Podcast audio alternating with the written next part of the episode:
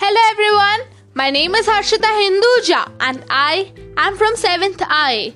And today I would be reading about a grateful and peaceful heart is a magnet for miracles. COVID 19, this pandemic, the most stressful and overwhelming time where lockdown is making us crazy with no school, no friend, no fun, depressed teenagers, bored kids, and frustrated adults. But this time has given us an opportunity to see our lives that are full of divine gifts from dawn to dusk, from sunrise to sunset, from friends to family, blessings everywhere. The more thankful we are, the more opportunities are bestowed upon us. Gratitude reminds us how special, beautiful, and fortunate our lives are. Gratitude is an emotion, the feeling of appreciation and thanks.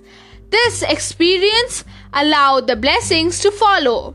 Would like to share a beautiful story about a teacher who on Thanksgiving asked her students to draw something they were thankful for. She believed all the students would draw turkeys and bountiful laden dinner tables, and so they did.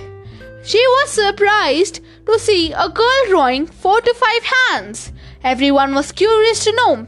So the teacher asked the student, she said, one hand is of health and frontline workers, whom I can't thank enough, as they have risked their lives and families' lives too. They are beyond incredible. The second hand is of God who has bestowed his blessings on me for giving me good health and protecting me from virus. Third hand is of my family. In this difficult time, every member has supported each other.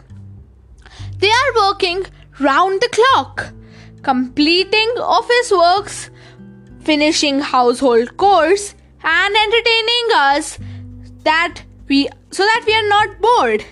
Thanks for a beautiful, caring, and loving family. Fourth hand is of technology, the game changer of these times. The biggest factor of making us stay at home, but connected to friends and family and keeping us safe. Other hand is of you, teacher. You have put tremendous efforts for conducting these live classes and making school learning a new experience from comfort of our home. All the kids also felt the same for the teacher and thanked her. She herself was attracted to the miracle of gratitude. We must fill our hearts with positivity, fill it with love, fill it with blessings, Fill it with friends and family that attracts more people positiv- positively and miracles happen. My life is redefined. Now the start and the end of the day is with grateful and peaceful heart. I am great for abundance of love. My confident self-discipline, wisdom, health, energy and enthusiasm for life and all the things in my life. Last to conclude, I would suggest be grateful for what you have. Be original, be different, and gratitude will unlock the fullness of life to attract other positive hearts towards you. Thank you.